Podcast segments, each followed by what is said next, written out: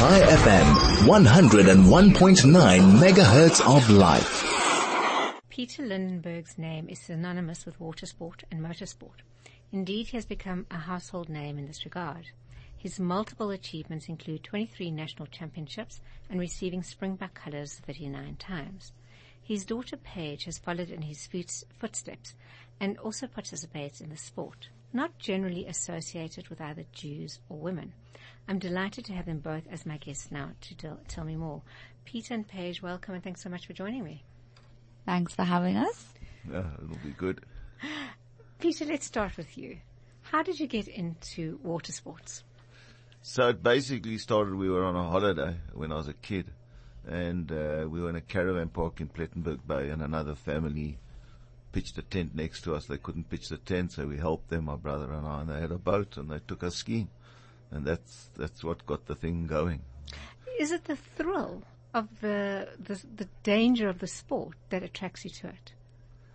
Definitely not the case in water skiing in the beginning, uh, because initially it was just social water skiing. And I don't think even when I got into serious competition in water skiing was it the, the danger. It was that I had realized that I could do it well and having gone to the first tournament I ever went to and come second, I was like, hang on a minute, I, I can win this kind of stuff. So it was more the, the challenge of, of winning.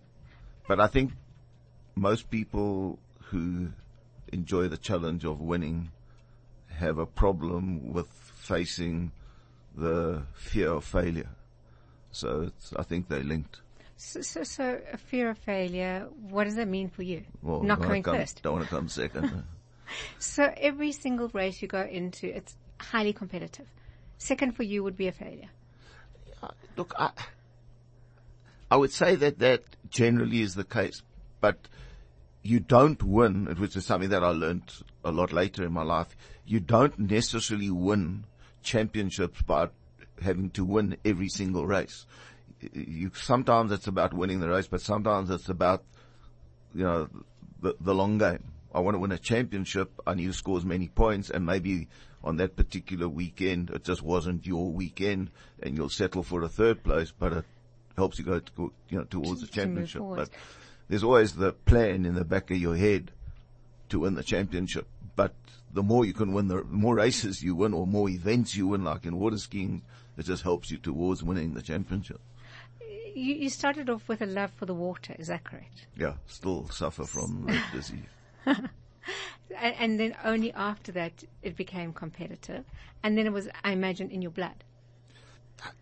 Well, I, I actually it was in my blood from when I was a kid. So from when I was a little boy that I can remember, like five years old, six years old, I liked cars and my dad took my brother and I to a car race and when I saw standing through and looking through a fence, seeing it, I always thought, geez, I'd like to do this. But I mean, the opportunity never came for another 20 odd years. Um, but I mean, back of my mind, I always wanted to be a racing driver. I, I never ever thought I'd be a Formula One powerboat driver and driving in the World Championship. That just was never in my mind. How did you transition? It basically came because of my water skiing. So I was really I was top of the pile in water skiing, and the uh, one of the uh, outboard engine importers came to me one day and just said to me, "Listen, we see now you can ski. We see how you can read the water. You're going to be a good boat driver. I want to put you in a boat, try you, see what it's like." That's how it started, and you know, I was. It didn't take long, and I was winning. And from water to land. I always wanted to do it, as I said earlier. I always wanted to be car racing driver from when I was probably five years old. So the, that came about almost as a result of being successful in powerboat racing. I had been invited to do different celebrity stuff, whatever, whatever. And I was on a celebrity event and I met a guy called Tony Viana who was the number one driver for BMW in South Africa. And he just said to me, he said, man, you can drive a car. You got to come racing. And that's how it started. Do you have a preference? It's impossible to say because I was at a completely different age and time of my life with the water skiing. And then with the powerboat racing, the dynamics are so different and the talent is very different in driving a Formula One boat as a, on water as opposed to driving a car on land. So I, I would say, no, I don't really have a preference. Um, and I think also there's a difference in your age. You are, you cannot drive a Formula One boat competitively when you get older. Not a chance. Okay. Right. So, Paige, let's bring you in over here. I mean, you have watched your dad obviously perform. What attracted you to motor racing? Uh, to be honest, I don't even remember what it was. I was five when I got into a boat for the first time. Um, we were watching the kids practice at our house at the Vaal. My dad was training them and he let us try the boats out. I was five, my sister was six and for some reason the bug bit me and didn't bite my sisters. Um, and yeah, I started racing when I was seven. So it just became, Wow. yeah, part of my life. It bit you. It didn't bite your sisters.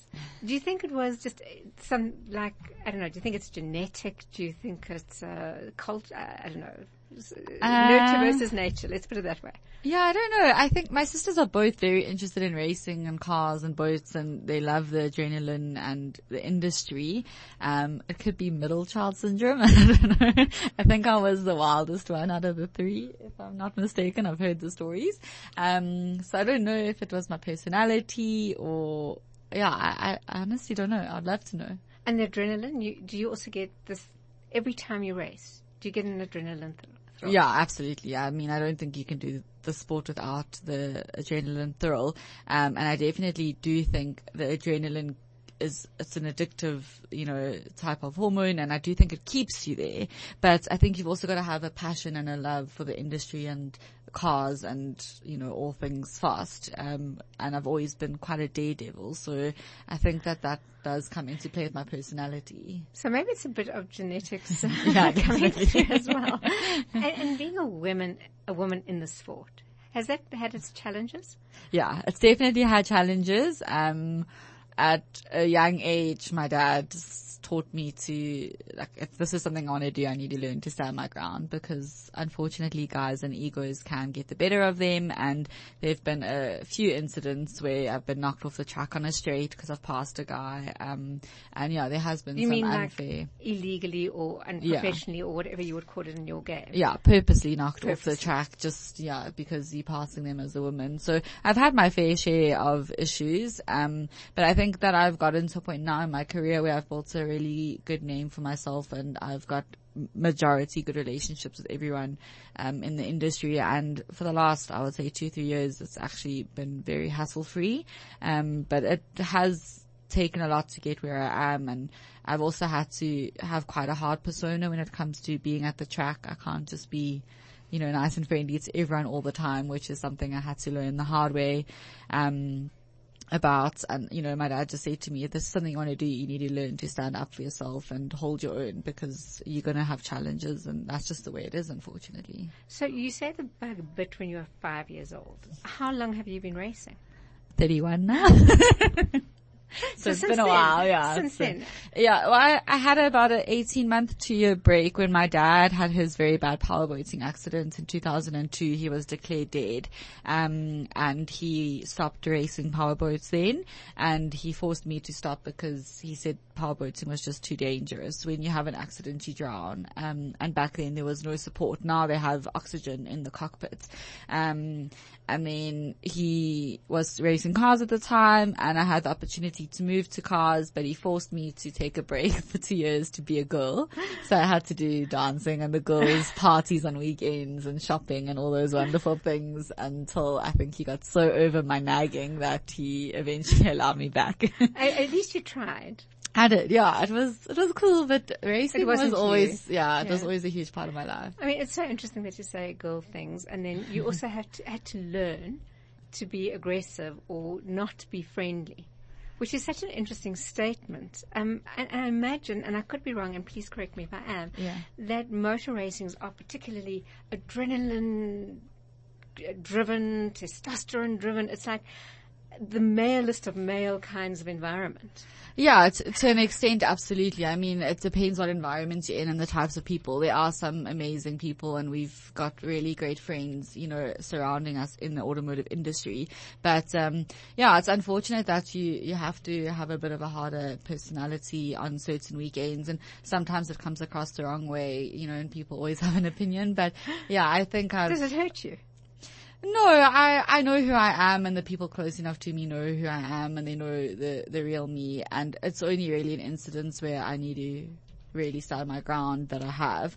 But I've never really been involved in much politics and issues and I just keep to myself and keep my name clean, um, you know, along with our team. And I think we've done a really great job at building a great brand and building the team to what it is today. So we haven't had major issues, but you've just got to learn to, to have a backbone and be a little bit harsher sometimes. Are you the only woman that you know that's doing it?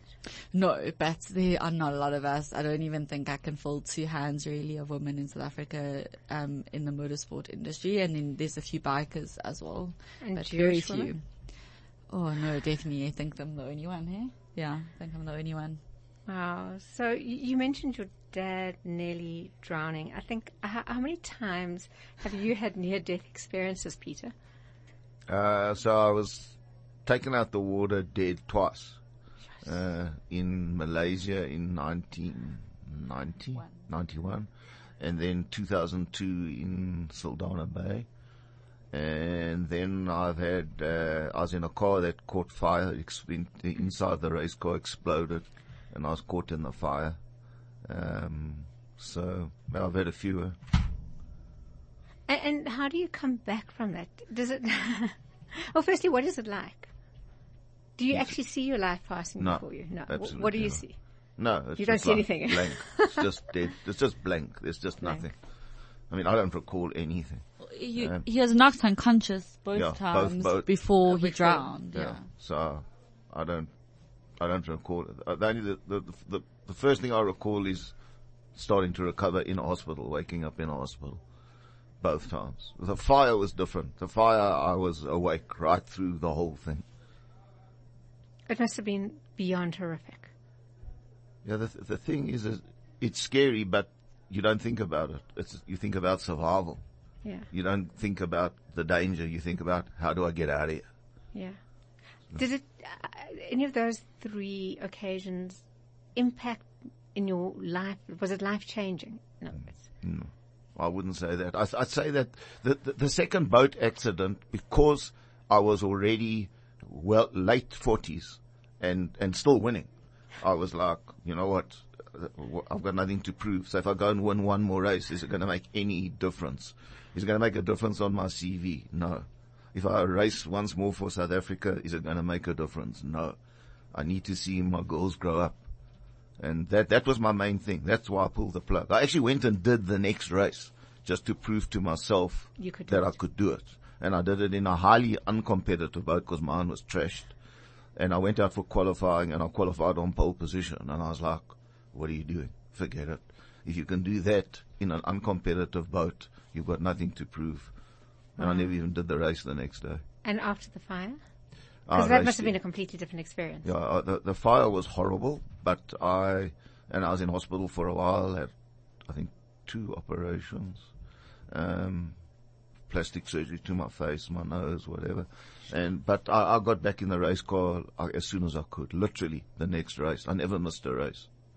Uh, Paige, I'm sure for you as a daughter, they were more maybe horrific for you than they were for your dad. Yeah, I mean, I remember the accident. I was in grade four. I was 10 at the time. And back then it was just newspapers and TV. And we went back to school while he was in a coma in hospital and all the kids thought he would, he was dead. You know, they were coming to us to say, oh, your dad died on the weekend because there's just highlights all over the, the news and the newspapers. And, um, yeah, but I think as a family to, help him recover through it. And those were like three of many. He's broken every bone in his body and crushed both ankles at the same time and been in a wheelchair. And yeah, and I think it's just testament to where we are today as a family. We've been through a lot and we've all been there to pull it together and yeah, come out on top. So testament to a family, you you've taken on your dad's sport, you've seen him injured, Does this not scare you? to an extent, yes, but I mean, no, like it, it's part of my everyday life. I don't ever get into a car fearing what's going to happen. Um, I get into when I've learned from him. I get into do my best and to learn as much as I can and enjoy it. And I love every minute of being behind the wheel. Um, so no, I never, I never get in a car or go into a race weekend fearing, you know, what could happen. It is, there's definitely an If you- element of danger, but It's simple. If you're scared, don't go racing because you're never going to win. Yeah. That, that, that's the bottom line. So if you're i- scared, you will never so win. You, so there, there can't be even that little bit No. of fear. Does Peter? Does anything scare you? Mm. Yeah, I, I guess at this point in my life, yes, because I'm much older, so you, you're vulnerable to all sorts of things, or you're more vulnerable to all sorts, all sorts of things when you get older. But if you said to me like, when I was doing the sport that I was doing, even with all the accidents and whatever, fires, everything, did I ever think I'm scared, I've got to stop, or I'm scared, I don't want to go into this race. Not a chance. And even if I had a 1% doubt in my mind, the one thing I did, which I have hopefully taught Paige to do, is never let your competitor know. Yeah. You just walk around there like, this is a bugger all, I'm going to win the race anyhow. That's it, boof. And if you can do that, psychology, that's it. I mean, like, in, in, not only in terms of the sport, but are you scared of snakes? No. Is there some, uh, spiders? Is there, no. I mean, I, I, I guess if I Driving in woke load shedding at wo- if night, I you know. woke up in the morning and there was a snake next to my bed, I'd be scared. But I mean, yeah, you- you know, like, he, he always finds a way around anything. Anything. Like he could be in the worst possible situation and he'll still see the light and find a way to get out of it. Like nothing stops him, fears him. So, so I'm guessing here, but you know, you say you've taught your daughter not to fear or not to show it. Um, you've been through a lot as a family. didn't, it didn't work on the spider. You scared of spiders? I don't love them. The person like my heart goes out to is actually your mum, Paige, who probably takes on all the fears that you guys don't have, and now she's got it with you as well. You know, she must have been nervous every single time your dad competed. yeah, look, I think when she met my dad, she knew what she was getting into. But she claims she's never nervous, but we've heard the nails go into people's arms on the pit wall often. So I don't know. We're not there to witness it. We're behind the wheel, but she's amazing. So I, I think I have very little time left, which makes me quite sad. But I just want to go into um, the the actual racing. What does it involve, Paige? Um, so race weekend, for example, we're busy setting up today and tomorrow we're racing this weekend. So we practice on a Friday race on a Saturday, qualify on a Saturday for the races. Uh, we have between six and eight races in a championship in the year around the country. And then I think from a physical point of view, just to stay fit and healthy because, you know, it's not exactly the easiest thing to be behind the wheel. So it's physical Um, and mental. Yeah, and mentally you've got to just be 100% prepared to do, you know, whatever it takes to stay on top and push yourself to the limits and learn and yeah. So there, there's a lot that goes into it. I mean, yeah, we could probably talk for hours. Yeah, because you don't actually think of all the training that uh, you, you, you so you're telling me that you don't get into a car, put your foot down on the pedal and drive. No. No, so I've set people up and the most fascinating thing to do is watch it in in car footage of a GoPro to see how much a driver actually does while racing, especially in older cars so that you have a gear stick still and a clutch and it's not all electronic, which is what we're doing this weekend. You don't realize how much your body moves inside the car, but it's second nature to us, so it just happens, you know? So I think I'll have to have you guys back, just go into the technicals of what is required to race a car. Um, Peter, you've written a book. Yep. Tell Thanks me to about your book. Under pressure from Paige. Under pressure. Good, good for you, Paige. Yeah, so uh, it took a long time because of COVID interfering. It took four years to finish the book, but it was published uh, end of last year, en- end of 2022. It's called Flat Out and Fearless. Kind of, you worked that out, I guess already. Uh, yeah, and it's it's out there. It's doing pretty well. Okay, well then all I have to do is to say thanks so much for coming in, and I- I would love to have you both back. Um, perhaps when there's the next big event or you've just won something major, we can come back and just go into the techniques of it. Yeah, absolutely. Anytime. Thank you for having us. Thank you. That was Paige and Peter Lindenberg talking about their favorite sport.